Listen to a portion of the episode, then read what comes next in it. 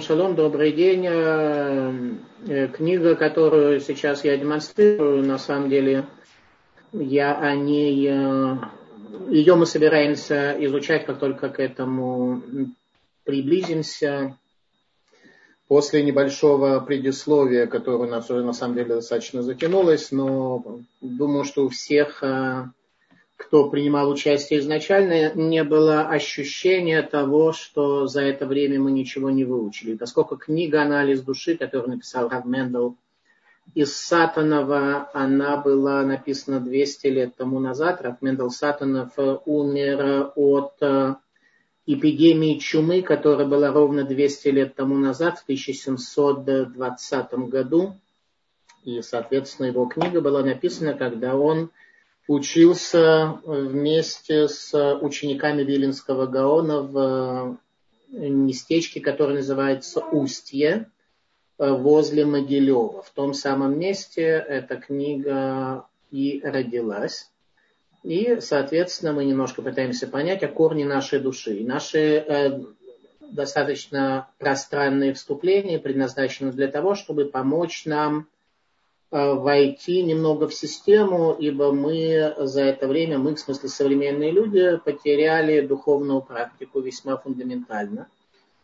И очень далеки сегодня от концепции понимания того, что есть такое наша душа, какие в ней есть силы, поэтому требуется достаточно фундаментальное предисловие.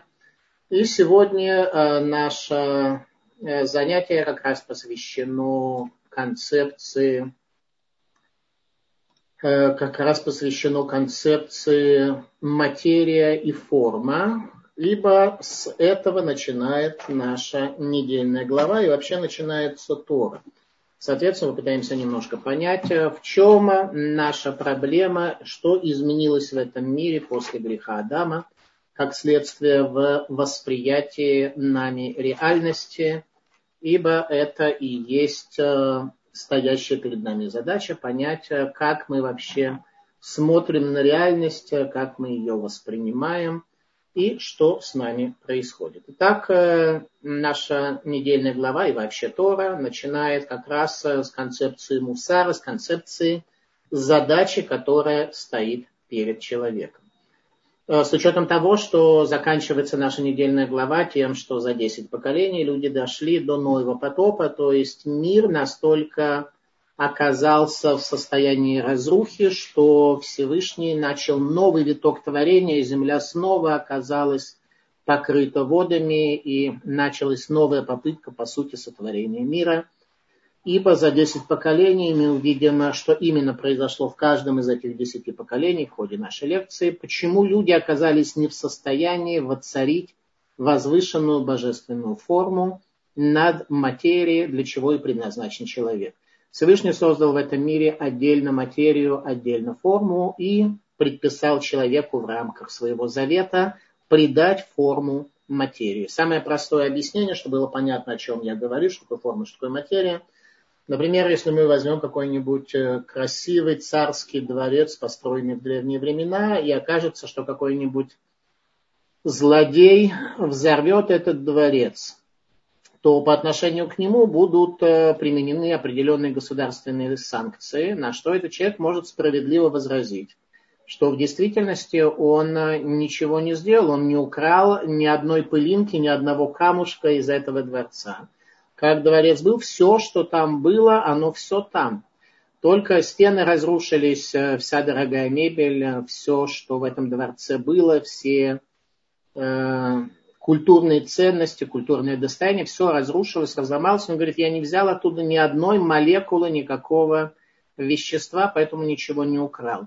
Э, в чем его преступление? Именно в разрушении формы. То есть Всевышний создал в этом мире глину, камни, и заповедовал человеку построить красивейшее строение. В этом и есть причина того, почему Всевышний даровал человеку божественную душу и, соответственно, знание, каким образом осуществить возложенную на него задачу. Это и есть предназначение каждого человека на земле. Подчеркиваю, каждого. Не так, что есть какие-то люди, от которых Всевышний типа чего-то ожидает, а остальные нужны для того, чтобы принимать участие в голосовании и потреблять продукты, и, в принципе, Бог от них ничего не ждет. Если бы Всевышний ничего от нас не ждал, от каждого из нас, то никто бы из нас в этом мире не оказался и не был сотворен.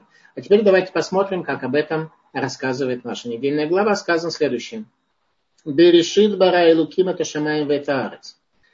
Как переводят обычно комментаторы, «вначале сотворил Бог небо и землю». И сразу же оказывается, что Тора, хотя она написана на высшей степени грамотном языке, в высшей степени концептуальном, системном языке, сразу же первое слово написано немного неестественным образом. «Берешит» предполагает наличие последующего слова, которое оно раскрывает.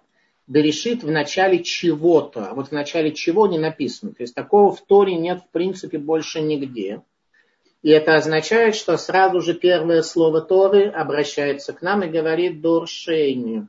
«Истолкуйте меня, поймите, что этот текст предназначен для анализа, а не для простого рабоче-крестьянского прочтения». К тому же буква «бета» для особо, э, для особо э, как-то по-русски-то сокраним, для особо любопытных, она представляет э, своего рода скобку, говоря, вот с этого момента и дальше правильно задавать вопросы, а в том, что касается ситуации, состояния, то есть вопросы до сотворения мира по отношению к сотворенному человеку нерелевантны, это ему спрашивать, выяснять и задумываться над этим недопустимо. Итак, начиная с сотворения мира, нам правильно задавать вопросы, и э, мы обязаны это делать и получать соответственно ответы. Итак, «берешит». Комментаторы объясняют, «берешит» на самом деле это слово сложно составленное, «бешвиль решит». Сразу же раскрывается нам цель сотворения мира. Ради первых, а первыми являются Тора и Израиль. То есть мир не был создан для того, чтобы мы развивали здесь экономику свою личную и жили так, что ничего нас, собственно говоря, ни к чему не обязывает. Мы родились, смотрим на всех других, и если мы живем экономически и нравственно не хуже среднего, то даем себе высокую оценку, и все абсолютно нормально. Так вот, сама Тора в своем первом слове раскрывает нам причину сотворения мира «берешит» ради первых. А первыми являются Тора и Израиль. Израиль – народ, который, соответственно, принимает Тору и ее исполняет. Итак, только «берешит» ради этого Всевышний создал, создал «элуким». Обратите внимание, дальше будет использоваться слово «рашем», означающее «милосердие». Во время сотворения мира Всевышний э, дает свое имя Элуким, судья. Здесь Всевышний создал все мироздание с абсолютной точностью. Так что для этого нет никакого э, элемента милосердия. Здесь все было создано с абсолютной точностью. Иначе мироздание не может существовать без того, чтобы законы зиждились не на законе и не на порядке, а на милосердие даже. Итак, Элуким, Бог-судья, создал небеса и землю. Сразу же глобальный урок Мусара для всех нас. Шамаем на языке иврит происходит от слова «шам», это «там». То есть человек, который на этой земле живет, он должен устремиться к небесам, которые находятся «шам», «там». Агаарец происходит от слова «рица», от слова «бег». Метод жизни, ориентированный на небеса, должен быть у нас осуществлен в процессе бега. Невялого такого существования между завтраком, обедом и ужином, а в состоянии бега, в состоянии стремления. То есть человек должен устремляться к тому, что он делает. Мир при этом был создан очень-очень непросто, а именно... Сказано так, «Вера ари цайта тогу убогу», и земля была обычно переводчики все, не только на русский язык, но и на все остальные языки переводят, что земля была вся хаотичная, бесформенная. И уже отсюда мы с вами учим, что задача человека в этом мире придать форму земле, так чтобы божественная воля, которая была абсолютно бесформенной, не была раскрыта всему творению до создания человека, которому Бог раскрыл себя. Земля была, как переводит переводчик, пуста и хаотична. Этот перевод не соответствует толкованию книги Зогар. Зогар, как вы знаете, одна из основных книг Каббалы. И Зогар совершенно иначе объясняет эти слова. То есть слово «тогу» он понимает так же, что земля была хаотична, то есть она была материальна, была материя, была исключительно глина, камни, дерево. А вот Богу книга Зор понимает совершенно иначе. Богу от слова «бо-гу», в нем оно, то есть форма.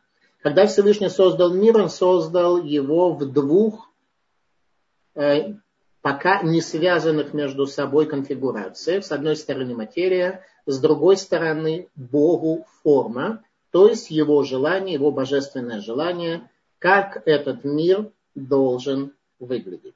Соответственно, предназначение человека, как сказано в книге Зор, взять Богу и придать его тогу, хаосу, придать форму. В этом весь человек. И, соответственно, у нас сегодня начинается Новый год. Ну, несколько дней тому назад, реально после праздника Шмини Ацерет, у нас начинается Новый год нашей деятельности, нашей жизни. Соответственно, в следующий праздник Шмини Ацерет наша задача будет... в праздник Суккот испытать близость к Богу и дать себе ответ, насколько за прошедший год, за этот год, который сейчас у нас идет, насколько мы справились к хаосу в нашей жизни, в нашем мире, придать Богу, придать божественную форму, придать форму, соответственно, божественной воле. Теперь, работа эта сложная, как продолжает нам Тора в самых первых, мы сейчас в Торе, в самых первых ее словах. Итак, тьма у нас над бездной, то есть этот мир оказывается еще и темным. Для того, чтобы свет в нем зажечь, требуется работа человека. И все это над бездной, и дух Бога витает над водами. Что такое воды? Воды, с точки зрения разъяснения Махарали из Праги, это содгахомер. В данном случае будет правильно перевести суть материи. Вода, она без малейшего сопротивления принимает любую форму, в которую она помещена, в такой сосуд, в другой сосуд, в сосуд совершенно любой формы с легкостью вода проникает и абсолютно не сопротивляется. Так вот, дух Бога веет над водами, это, соответственно, проблема человека. Если он является как вода, так что пригласили его в синагогу, он, ну, если ему не лень, зашел, пригласили в харчевню, он тоже зашел, пригласили повалять дурака, на дискотеку сходить, тоже ему нравится. Он такой бесформенный, как филистимлянин. То в такой ситуации дух Бога и, конечно же, его работа по преданию Тогу Богу, по преданию хаосу божественной форме, такая работа, наверное, не будет реальной.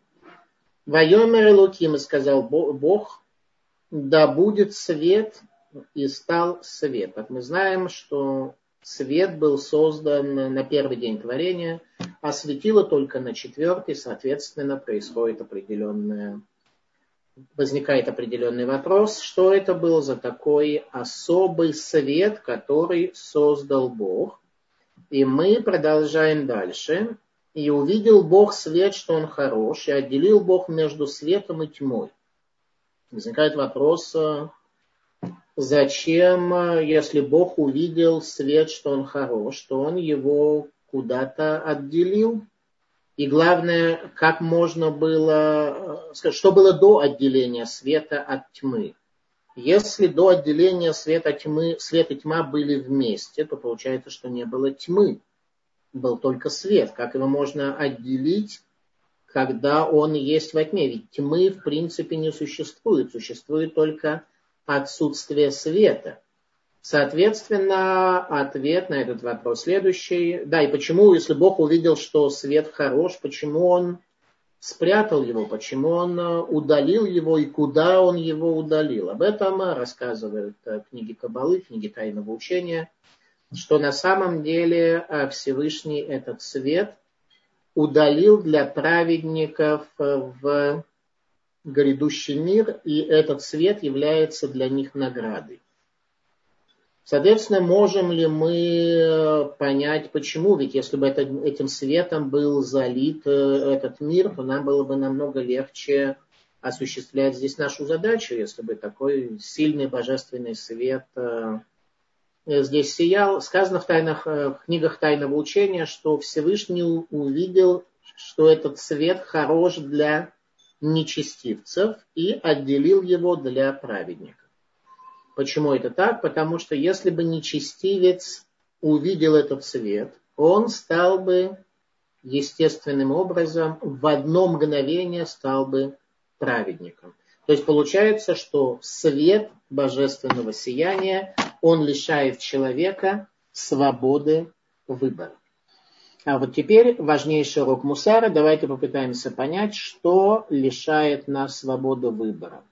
Свобода выбора нас лишает, когда мы видим божественное величие в этом мире, когда мы видим истину, когда это затрагивает наши сердца, то мы не совершим греха. Поэтому все предназначение человека – выбрать свет, прийти к этому свету и в результате таки лишиться свободы выбора, но сделать это исключительно самому, исключительно добровольно. В этом задача нашего служения в условиях тьмы и в условиях того, что тьм... дух Бога витает над водами, и, соответственно, вода, с точки зрения Рам... Махарали из Праги, вода – это суть материального мира, суть материи, суть нежелания сохранить истинную форму, бегство от истины, незаинтересованность в истине и так далее и тому подобное. Таким образом, задача человека – прийти в состояние света. Было ли на протяжении истории такое, чтобы люди видели этот божественный свет, который сокрыт для праведников в грядущем мире и, как следствие, сокрыт от нечестивцев, чтобы они не стали, как роботы, автоматически исполнять божественную волю, а сделали это добровольно, сами исполнили волю Бога, сами превозм...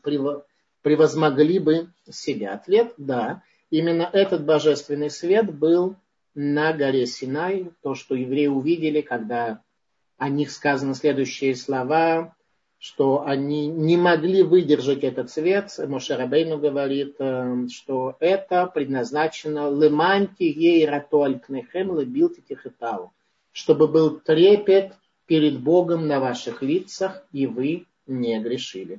Что происходит, когда трепет перед Богом на лице человека, тогда человек не грешит. А это, обратите внимание, и есть определение мусара. Мусар – мудрость трепета перед небесами, и никакая не греческая этика. Никакой этики это отношение не имеет. И никогда не имела, абсолютно другая концепция. В названии там на сайте было опять написано «этика». Это, это, так, эта этика прижилась уже, и так автоматически мусар стал приводиться как этика, что вот здесь произошла тоже такого рода опечатка. Но мы будем следить в дальнейшем. Я очень надеюсь, чтобы такого написано не было. Никакой этики мы здесь не изучаем. Ибо этика – это греческое понятие, не имеющее никакого отношения к иудаизму. Наоборот, именно против греческой этики еврейский народ и выступил, благодаря чему удостоился праздника Ханука, когда евреи победили мощнейшую греческую армию с ее этикой, и с ее военным искусством, и с ее мудростью, мышлением точнее, и так далее. Соответственно, задача человека – прийти именно к состоянию того, чтобы свет был им виден. Итак, на горе Синай был раскрыт именно этот божественный свет, который в такой мере лишил поколения исхода из Египта, свободы выбора, что оно стало называться поколением знания. Тем поколением, которое не верит в Бога, а которое знает Бога. Поколение знания. И несмотря на это, мы видим, что они тоже совершили некоторое количество сбоев определенных духовных, потому что природа человека, она все-таки... Во время Синайского откровения, конечно, никто греха не делал.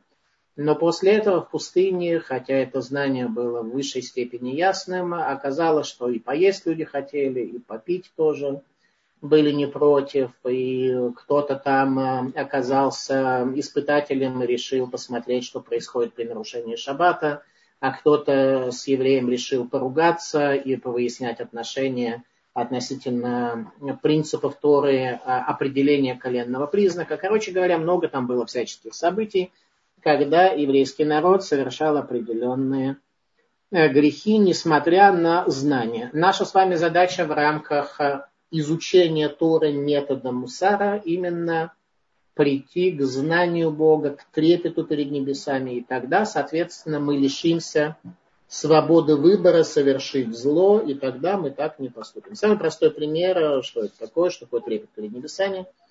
Это состояние, когда, ты, когда величие раскрылось перед тобой в результате изучения чего-то, в результате великого человека, которого ты увидел, и впечатлился до волнения своей души от его величия, в тот самый момент ты греха не совершишь. Это и есть отсутствие свободы выбора. Мне, слава Богу, удалось, посчастливилось в моей жизни иметь учителей, которые действительно были в моих глазах как ангелы Бога. И когда я слышал их и видел их лица, то я... В тот момент лишался свободы выбора. Ну, конечно, все в рамках естества. Наше естество, оно очень нас ограничивает. И задача Мусара в том числе, несомненно, в том числе, это выйти за рамки своего естества. Своим мышлением воцариться над своим естеством. Во время Акафот в... Рошана Раба, задача, которую я перед собой ставил, имея в руках лулавы, трог, и двигаясь против часовой стрелки семь раз внутри синагоги, я ставил перед собой задачу именно попытаться в этот особый день, когда завершается суд, выйти за рамки своего естества. Я не знаю, насколько у меня получилось, боюсь, что не очень, но, но во всяком случае, задачу такую я ставил, и попытка совершена была, хотя получилось, наверное, не очень хорошо. Итак, Всевышний создает мир, еще раз задача человека – Тору, хаос поместить над Богу и сделать так, чтобы этот мир был подчинен божественной воле, то есть создан по божественной форме, которая была дана Адаму. После этого Всевышний создает все остальное, шесть дней творения, об этом мы не будем говорить, все это знают или имеют возможность выучить на других лекциях. И дальше приводится каббалистическое полное повествование четырех реках, которые оказывают влияние на этот мир и так далее. И, наконец, Всевышний обращается к Адаму и рассказывает ему о том, что есть среди плодов сада Ганедена, в котором он находится, а Ганеден, в котором Адам находился своим телом, был ничем иным, как местом душ для праведников. То есть Адам был до совершения им греха настолько возвышен и велик, что и он, и своим телом находился в состоянии Ганедена. И какой здесь критерий приводится? Приводится следующий критерий, что человек... Оба они были наги, Адам и жена его, и не стыдились. Люди, ну, если они нормальные, не любят сегодня, наверное, и не очень ловко нагими находиться на публике. Ну, еще раз, если они здоровые психически. Сегодня уже все изменилось, да, и нельзя быть...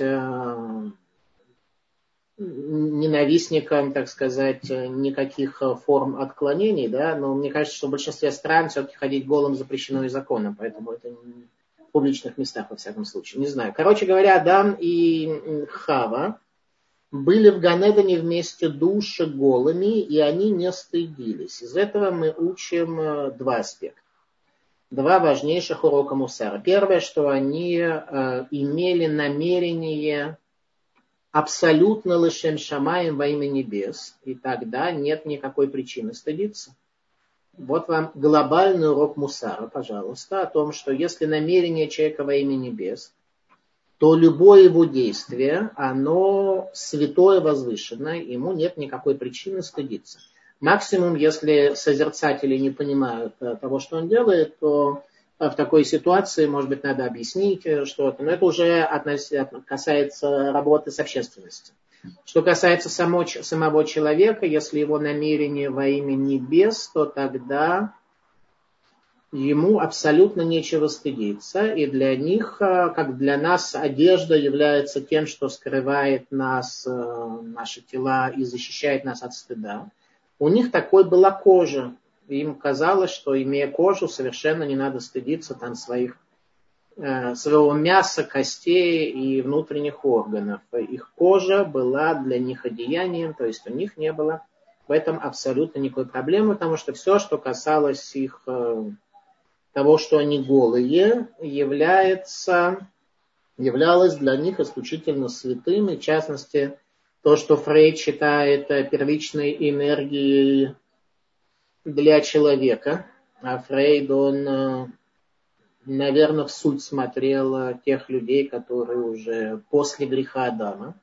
Для них все это было исключительно во имя небес и ничего, так сказать, личного. То есть я думаю, что у них удовольствие, которое они получали, оно тоже было исключительно во имя небес, поэтому они не стыдились, им не казалось никакой причины стыдиться. Второе объяснение, тоже важнейший урок махшавы, урок еврейского мышления. В свое время я слышал, как Рав Моше Шапиро поднял вопрос, а почему, собственно говоря, нужно стыдиться человека, который голый? Ведь те части, которые мы обычно скрываем, в них мы достаточно мало отличаемся от других людей. В чем именно отличие одного человека от другого? В его лице. Например, если сфотографировать тебе несколько твоих близких, знакомых, их, не знаю, тела, то совершенно не факт, что ты сможешь по этим телам определить, кто из них является кем, даже если вы вместе в баню ходили. Поэтому в чем здесь стыд? Почему этого нужно стыдиться? Более того, закон такой. Если, например, умер человек за границей, и свидетели это увидели, и приходят для того, чтобы засвидетельствовать в бейт-дине, что его жена, соответственно, является вдовой и имеет право выйти замуж за другого человека, то они должны засвидетельствовать о том, что видели его лицо. Если они скажут, что лицо мы не видели, но мы видели у него вот, кроме головы, все остальное. Мы хорошо знакомы, потому что мы вместе в баню ходили десятилетиями. То такое свидетельство бейт-дин не примет, потому что это не есть идентификация человека. Возникает вопрос, если так, то в чем здесь стыд? Даже для нас сегодня. А Моше Шапиро дал очень интересный ответ, что человеку как раз стыдно быть таковым, как все.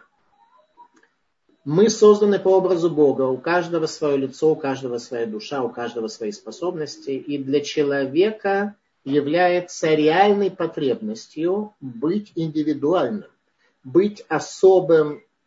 И, соответственно, если причина этого желания в том, чтобы воцариться над другими, в том, чтобы стать более крутым в глазах населения, в том, чтобы получить славу за счет позора ближнего, получить карьерный рост за счет принижения других, то это крайне негативно.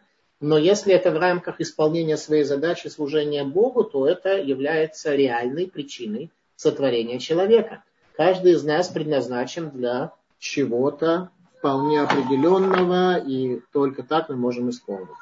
Поэтому, говорит Рав Моше Шапиро, для человека стыдно быть голым, именно потому, что в этом мы мало отличаемся один от другого. А человеку необходимо отличаться, необходимо быть особым творением, ибо Всевышний каждого из нас, как монеты печатаются на монетном дворе, также он на монетном дворе печатает души человека, тела человека, лица человека, глаза, глаза всех людей. Но все они при этом выходят разными. Вот там, где мы разные, там нам не стыдно это продемонстрировать.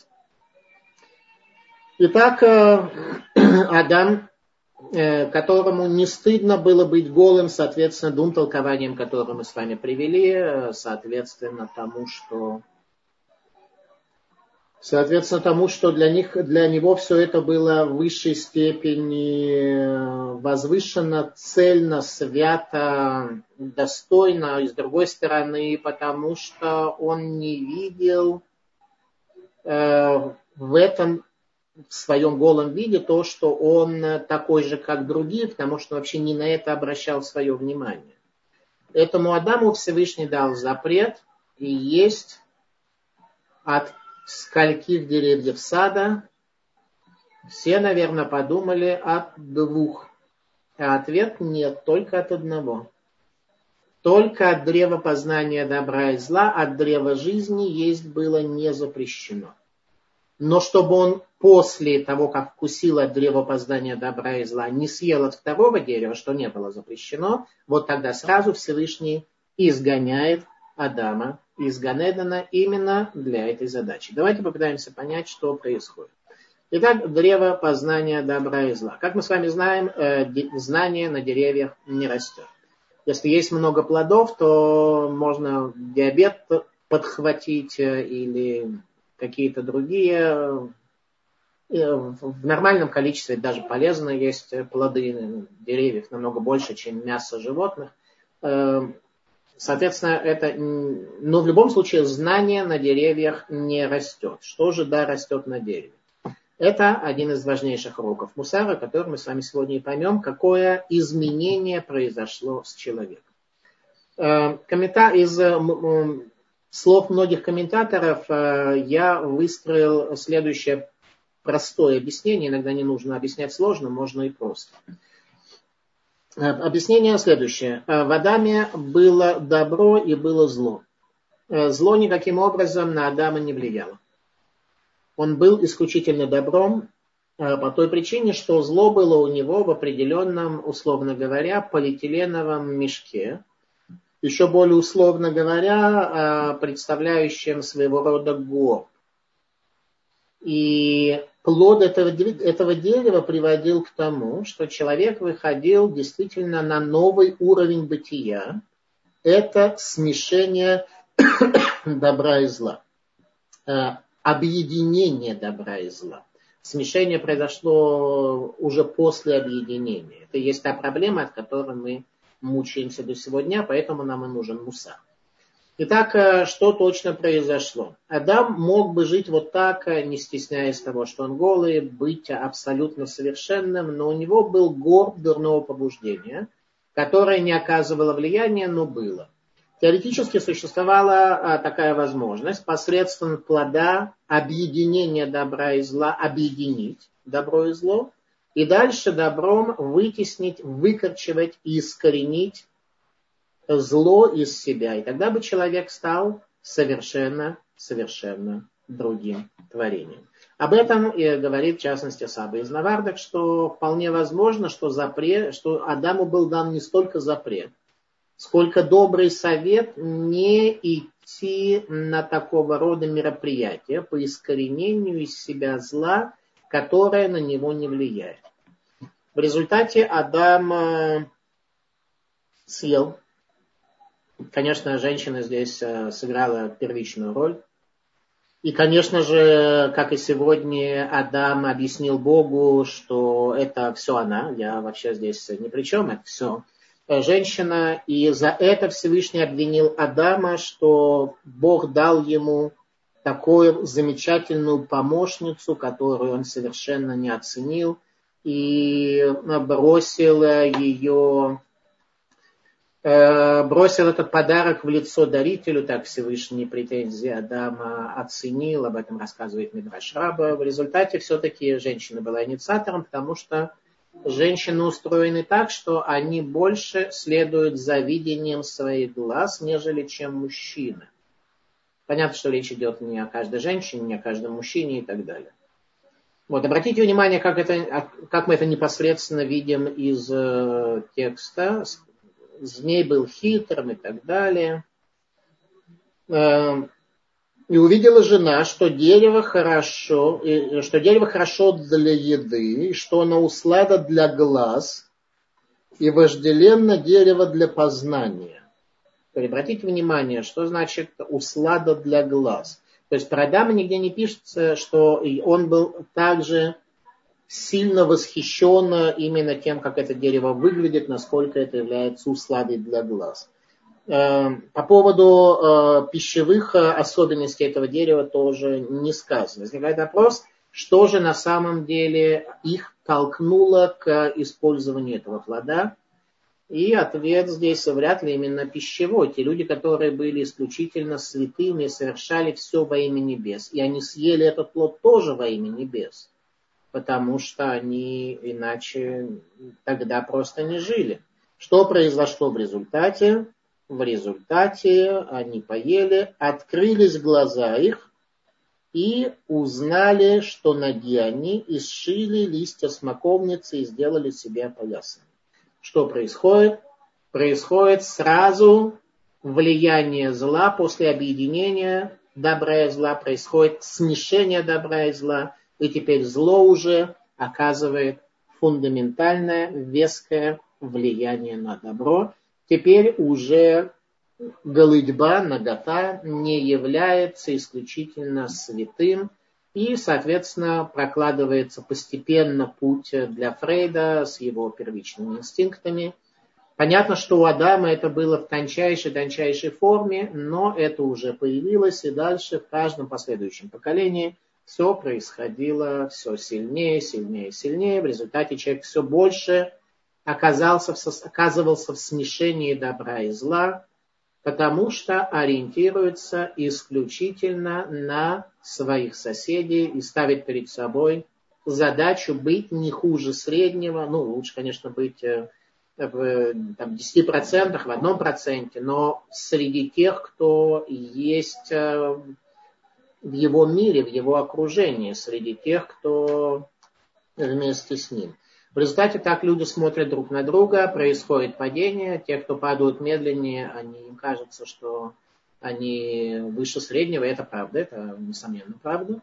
И, соответственно, у нас возникает теперь задача, после того, как смешение добра и зла произошло, каким-то образом попытаться воцарить добро над злом, а это и есть задача, которую ставит перед собой Мусар. Каким образом? Лишением, добровольным лишением себя свободы выбора посредством трепета перед небесами. Вы видите, что никаком, никакой этики это не имеет абсолютно никакого отношения. Это не какое-то этическое поведение, как некое соглашение между людьми э, или поним, взаимопонимание, какие-то понятия, проложенные греками в условиях отрицания Бога. Мусар – это исключительно задача в состоянии смешения внутреннего добра и зла. Как это называется, смешение добра и зла? Другим словом, это естество человека. Задача... То, что я, может быть, не знаю, похвастался или нет, но похвастался, наверное, не так, что по результатам, но хотя бы по постановке задачи, что во время Хушана Раба задача, которую я перед собой ставил, это постараться, насколько я могу, выйти за рамки своего естества. Мы живем сегодня естеством. Вот так, как у нас смешение добра и зла работает, так мы и живем. Теперь я хочу зачитать вам из книги Ор Исраэль, сейчас я подписался, Свет Израиля, о разъяснении концепции Мусара Рава Исраэля Салантера. Я хочу вам прочесть абзац, который написал я сам, строительство моста, взаимопонимания между современным развитым человеком и между видением мудрецов Мусара столетней давности, соответственно, концепция изменения реальности, грех вкушения древа познания. Что там произошло, как Рав Салантер, с моей точки зрения, видел эти процессы. Так начиналась история жизни человека на земле. И произрастил Господь Бог из земли всякое древо, приятное на вид и годное в пищу, и древо жизни посреди сада, и древо познания добра и зла. И повелел Господь человеку: от всякого дерева в саду ты можешь есть, но от дерева познания добра и зла не ешь от него, ибо в день, когда станешь есть от него, смертью умрешь. Умрешь смертью. Почему ты умрешь смертью? Потому что как только произойдет в тебе смешение между добром и злом, ты, несомненно, умрешь, у тебя зло сотрет добро, вечным ты не будешь. Вечно только святость. Соответственно, если у тебя происходит смешение между добром и злом, то вечным ты не будешь. Однако змей, чьей задачей было смешение в творе добра и зла, раньше был такой внешний носитель задачи смешения, назывался условно змеем, был не таким, как сегодняшние рептилии, а каким-то совсем другим. Он был внешним носителем. После того, как смешение добра и зла в человеке произошло, то уже оказалось, что нет потребности в, в этом внешнем операторе. Уже у человека внутри все это начало само по себе хорошо работать. И добро со злом отлично смешались, и там уже змей бродит в нем по полной программе в большом объеме. Он обратился к людям, то есть змей обращается к людям, к Адаму и Еве, и говорит, что откроются ваши глаза, и вы станете как великие, знающие добро и зло. Вы станете еще более великими. Рамбам в книге Морэ Невухим отмечает, что на первый взгляд совершение греха принесло Адаму и его потомкам, за каждого из которых он вкусил от плода древа познания, пользу. Обратите внимание, Адам вкусил за каждого из нас. С рождения до сегодняшнего дня каждый из нас с этим плодом рождается, живет всю жизнь, не умирает. На первый взгляд, соответственно, словам змея, людям открылось некое новое постижение, знание добра и зла.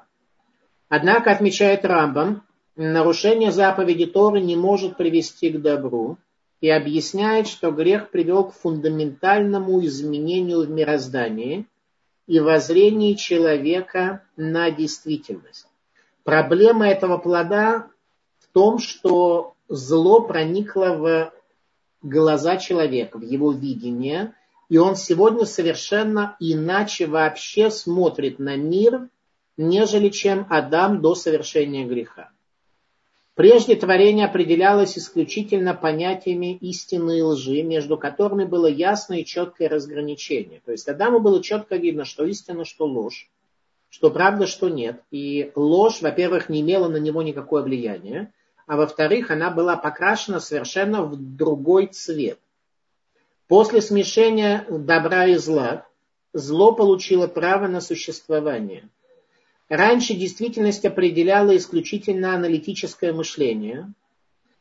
Как только оно воспринимало нечто как ложь, то незамедлительно исключало его из мироздания, отрицая его право на существование. Ложь не обладала способностью присоединиться к истине и стать частью действительности. Ложь была отдельно, она, пла, она была покрашена в другой цвет. Этого не написано в книге, это я просто своими словами упрощенно говорю. И она не была частью действительности. После того, как плод древа познания был съеден, произошли такого рода изменения. Прежде не было конфликта между истиной и ложью, но после совершения греха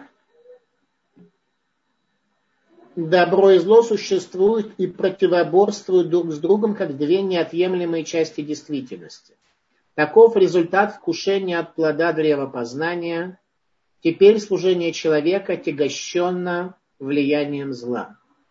Главная проблема заключается в том, что аналитическое мышление не может решить проблемы в жизни и выбора пути людей. Для предпочтения добра и отказа от зла человеку требуется совершенно иная система суждения. Теперь мы сможем намного глубже понять слова Рава Исраэля Салантера и его послание Игерет Мусар.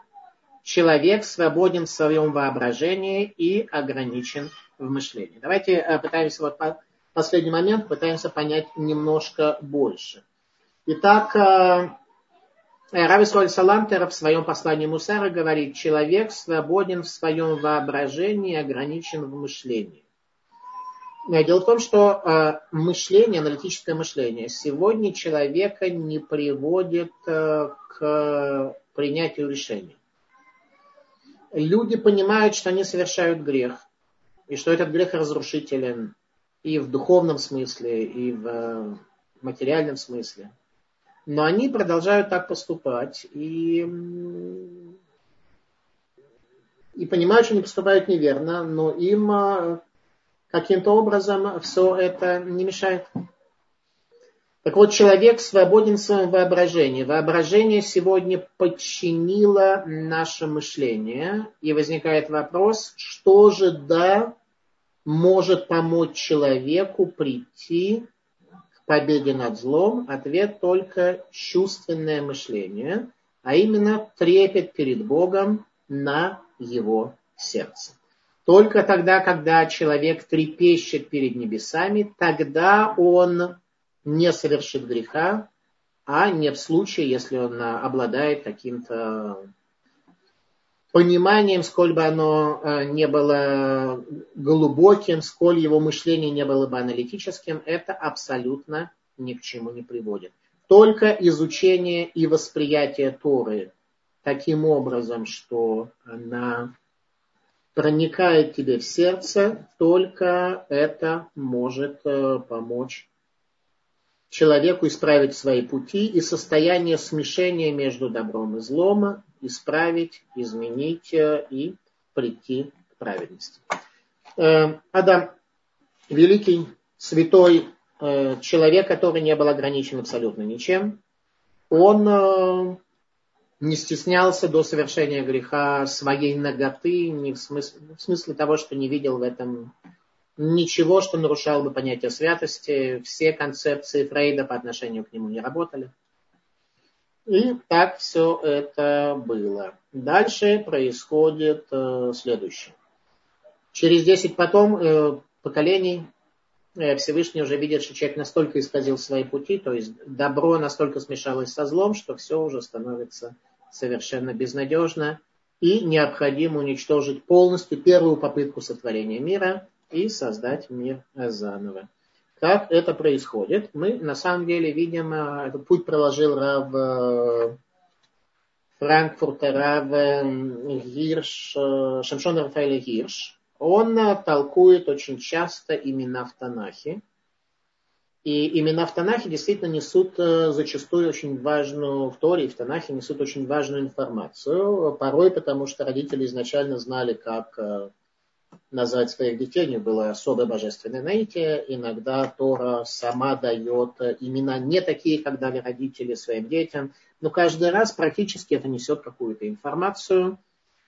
И в частности вот здесь информация очень интересная. Итак, Адам. Что такое? С одной стороны это Адама, с другой стороны, это Эдоме. Адама – земля, то есть нечто, что само по себе материя.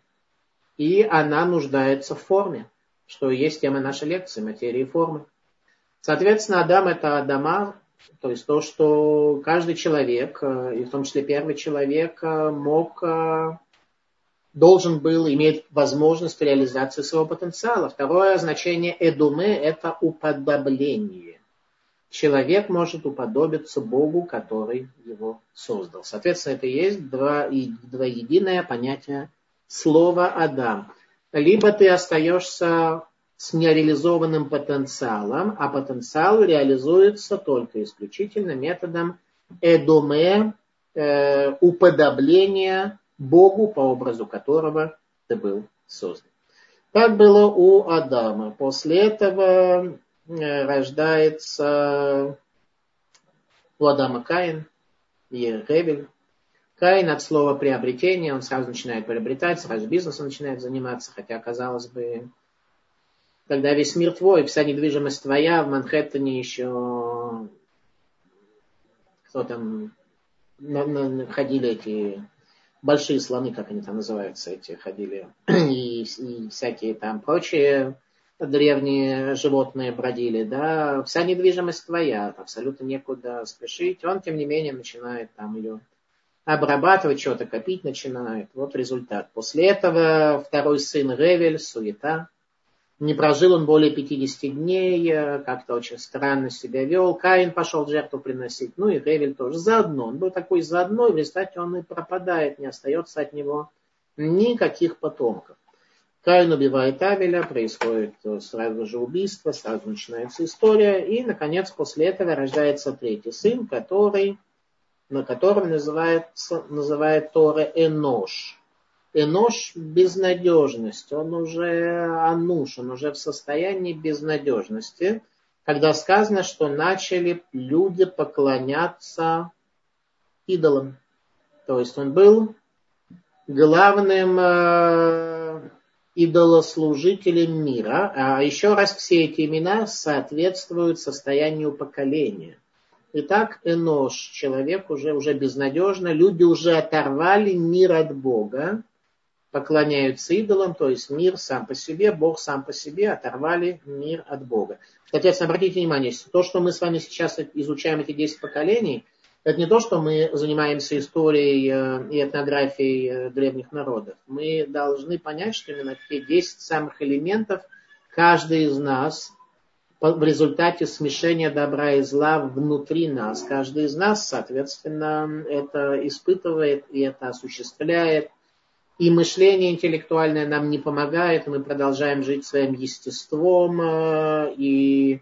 А естество – это состояние смешения добра и зла, и, короче, все это не работает. Замечательно. После этого у Эноша рождается сын, а у Адама рождается третий сын, мы пропустили, сын Шет, Шет – это фундамент. У Адама рождается сын, который называется Шет, фундамент, основа. Шет действительно был праведный, он был потомком Адама в... Во всем, во всех аспектах этого понятия. Так, Шет был фундаментом, как Адам, он воспринял учение от Адама, но в нем уже добро и зло было. У него, у Шета родился сын, который был Энош, когда все стало безнадежно.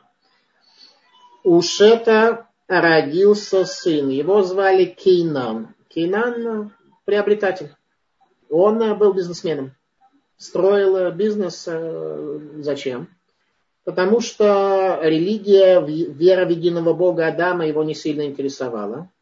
Вера своего отца Эноша в отрыв мира от Бога, точнее не вера, а воззрение, его тоже не сильно волновали. Ни Бог, ни, ни мир от Бога отрывать. Вообще, вообще все это не интересно. Вообще, вся идеология ему была совершенно неинтересна. И он начал имущество собирать. Кейнан, только имущество без каких бы то ни было идеологических нагрузок. И жили они все по тысячу лет, потому что все-таки у них все это проявлялось в очень тонкой форме.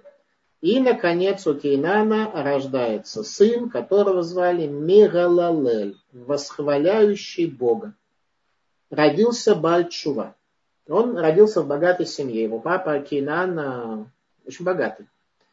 Дедушка у него, соответственно, идолом служит, но он видит Адама, который является великим, который в это время пытается повлиять на своих сыновей, который проводит дни в посте и плоть свою морит, находясь в источнике Гихон и так далее. И он вернулся к Богу.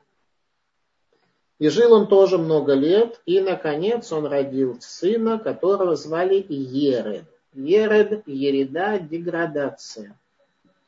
Ереда не последовал за своими родителями, которые, соответственно, были Баалей Тшува, вернулись к Богу, ему денег хватало от деда, религия как-то возвращение его отца после того, как мир от Бога был уже оторван его прадедом, было неинтересно. И он просто я рада. Деньги он не собирал, и религией или антирелигией не занимался, идеологией его не было. Он просто я рада такой, ел, пил, ну и так далее. Но у Ярода тоже родился ребенок, и назвали его Ханох. Ханох от слова хинух, воспитание. Воспитание.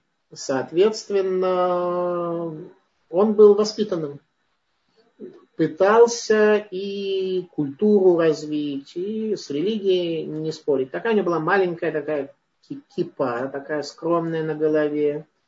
И мыслил он, и пытался он как-то вот. Дальше написано очень интересно. «И ходил Ханох перед Богом по рождении Метушелаха триста лет, и родил сынов и дочерей». И, короче говоря, в триста шестьдесят пять лет он ушел из этого мира. Все жили по тысячу, а он триста шестьдесят пять лет. И все говорили, ну где же божественная справедливость? Все, этот Ерод, его папаша, деградант, живет, и все у него хорошо. А Ханох такой разумный, культурный, с маленькой кипой такой ходит. Ну, не всегда, может, ходит, но так, если в синагогу заходит, то с кипой. Ну, такой пытается и с религией, чтобы было нормально, и в театр тоже ходит, и еще. Ну, так прямо и написано. И ходил Ханох перед Богом, обратите внимание, перед Богом он ходил, Ер перед Богом не ходил. И не стало его, ибо Бог взял его. Комментаторы говорят, что Бог увидел, что в таком состоянии неустойчивом, когда Ханох, как вода, которая является содгахомер, тайна материи, суть материи, которая и здесь он диссертацию пишет, и на молитву приходит, и все, что он не устоит, что, что человек должен следовать каким-то более устоявшимся фундаментальным принципом. Так ему не устоять. И Бог забрал его раньше времени, чтобы он был еще праведным. Вот. Но Ханох успел родить Метушелаха, который прожил самую длинную жизнь. Самую-самую длинную жизнь прожил Метушелах. И о нем сказано, что он был праведный, что он был дословный. Его имя мне неизвестно, как его толкуют, но, может быть, это и есть ответ тоже, что он как бы уже, его имя уже не несет информации. Он сам был праведный, но мир уже начал приближаться к полному разрушению. И Метушелах родил Лемех. Лемех вообще не имеет никакого значения на иврите. На идыше Лемех – это дурачок. Родил он Лемеха, такого дурачка родил, который жил-жил, и родил он Ноха, а Нох означает удобный. Нох решил сделать что-то полезное для человека, создать плуг, как сказали наши мудрецы, что он создал плуг для того, чтобы им пахать, чтобы была какая-то польза для людей. Все, кроме Ноха, исказили путь на земле, так что... Некого было, не на кого было больше строить, над Нохом смеялись, издевались над его желанием, над его праведностью, над его желанием помочь людям и так далее. Обратите внимание, насколько Тора нас действительно учит, и насколько все мы должны проследить в себе, когда мы говорим о анализе души, о силах души, насколько нам нужно проследить в себе, чтобы не было у нас вот этих вот всех недостатков, и ереда, и деградации, и так далее, и так далее, и так далее. Теперь, одна из задач, которая стоит перед нами в рамках Мусара, это перезаписать свое знание. Это, в принципе, из Мусара это украло нейролингвистическое программирование, когда людям, у которых не очень работающие паттерны жизни, предлагают психологи, я имею в виду хорошие психологи, не шарлатаны, а хорошие психологи, предлагают заплатить много денег за то, что им перепишут какие-то определенные элементы их подсознания, то есть какие-то определенные основы их фундамента, камня в их сознании вынут выровняют и вставят на место так, чтобы человек не был уже совсем вот таким непонятно каким. Это концепция нейролингвистического программирования в психологии. Соответственно, Мусар об этом говорил задолго до того,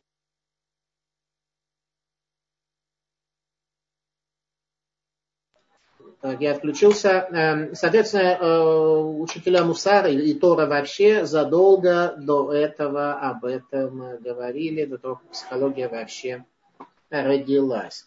Соответственно, давайте сделаем один такой небольшой опыт нейролингвистического программирования в рамках Мусара. Те люди, кто немножко постарше, чем тинейджерс, вы, наверное, помните, так, так э, Рав Даниэль, скажите, а у нас есть еще время, или мы вынуждены отключаться сейчас? Какая у нас ситуация? Э, ну, мы можем э, еще, э, сколько нужно, ну, я думаю, минут десять. Можем. Тогда мы еще немножко продолжим, и после этого будут у нас вопросы, да, вопросы, э, это самое, да. Вопросы, господа, можно задавать, вот тут Рав Даниэль пишет, можно задавать письменным образом. Для этого есть чат, не знаю, как по-русски, может быть, есть как-то иначе. Короче, есть возможность задавать вопросы. Да, и я очень, очень люблю вопросы. Мне кажется, что взаимосвязь между нами, она необходима, поскольку я, в общем, не очень... Вижу, что мои монологи длительные, они имеют особо большой смысл, если люди не поднимают то, что для вас важно, и я, соответственно, с ними обратной связи, и не очень понимаю, на что обратить особое внимание. Итак, а пока вы там пишите или готовьтесь к тому, чтобы нажать на лапку и чтобы вас включили, ваш микрофон, соответственно... Урок нейролингвистического программирования. Те люди, кто среднего возраста и больше, наверное, помните, такой был фильм в России «Корона Российской империи», где весьма... Там какие-то эти молодые люди сражались с кем-то там между собой, но там был очень интересный момент, который я, будучи ребенком, обратил внимание. Он меня каким-то образом привлек, когда в музее в Эрмитаже проводили, проводил экскурсию некий пожилой экскурсовод, такой в высшей степени культурный, царского периода времени и так далее.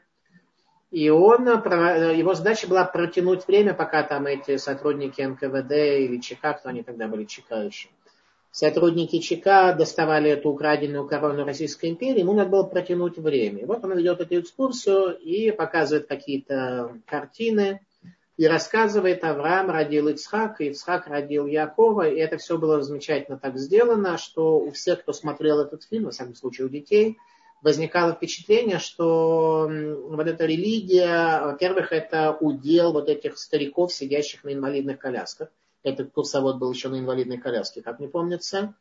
И о чем они рассказывают, кто кого родил. Один родил другого, другой третьего, и все это с паузами, затянуто и так далее. Когда там был боевик у этих эн ка вэ дэ-чекистов, которые там боролись за корону, там все как-то было динамично. А здесь как-то как-то вяло, затянуто по времени и так далее. Таким образом, они убивали подсознательно концепцию... веры в Бога, очень тонко, очень, они делали много и не тонко, но это было очень, очень тонко, и стало быть глубоко проходило в подсознание каждого человека. Соответственно, теперь мы с вами давайте перезапишем этот камень, который в нас вложили чекисты, и попытаемся увидеть, насколько же имена имеют значимость. Как раз тот урок, который я дал сейчас об именах от Адама до Ноха, но увидели, насколько это значимо. А сейчас давайте сделаем еще один урок. Ведь э, у Адама, кроме Шета, был еще один сын, которого звали э, Каин, тот самый, который брата убил. И у него тоже кто-то рожался. И там тоже есть какие-то имена, которые, в принципе, по той же схеме работают. Итак, Каин э, со своей женой родил, обратите внимание, Ханоха, то есть воспитанного, А Ханох родил Ирада, тоже, так сказать, деградант. А деградант родился Михаэля. Михаэль — это Лимхот Эль, стереть имя Бога. То есть они как-то не очень э, про Бога слышать сильно хотели, будут, будучи в проклятом э, отклонении от человечества. Михаэль родил Метушаэля, непонятно что имя. А тот тоже родил Лемеха, обратите внимание. Лемех, мы говорили на идыше, только существует такой дурачок, безликий. И взял Лемех себе двух жен, дальше идет повествование. Короче говоря, родили они Тувалькаина, одна родила Тувалькаина.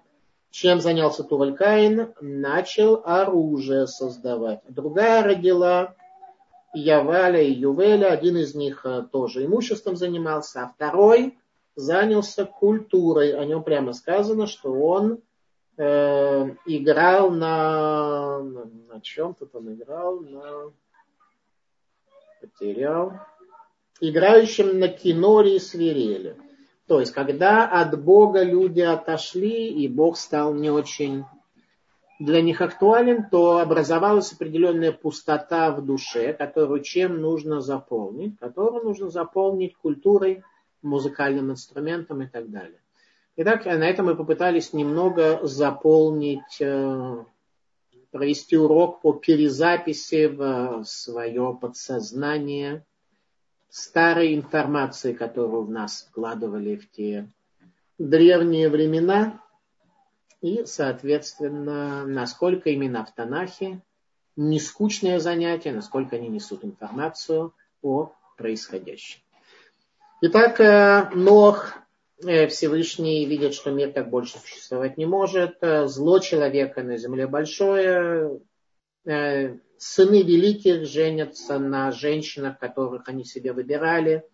В дочерях человеческих, то есть не на женщинах, которые возвышены, духовные, утонченные, а на тех, кто представляет физическую красоту. Есть много комментаторов, это не наша цель. Мы не занимаемся лишь изучением Тора, мы занимаемся... изучением того, что Тора нам дает в рамках Мусара. Как нам самим правильно построить свою жизнь. На какой женщине жениться? Вот не на такой. Еще раз, концепция Мусара на следующей. А многие люди, они изучают Тору в рамках того, что Бог это заповедовал. И что заповедовал? Заповедовал знать. Нам заповедано изучать Тору, чтобы ее знать. Ответ Мусара такой. Нам заповедано Тору, чтобы исправить себя. Соответственно, каждый закон, каждое повествование мы должны воспринимать исключительно в рамках того, как исправить себя и стать другими людьми.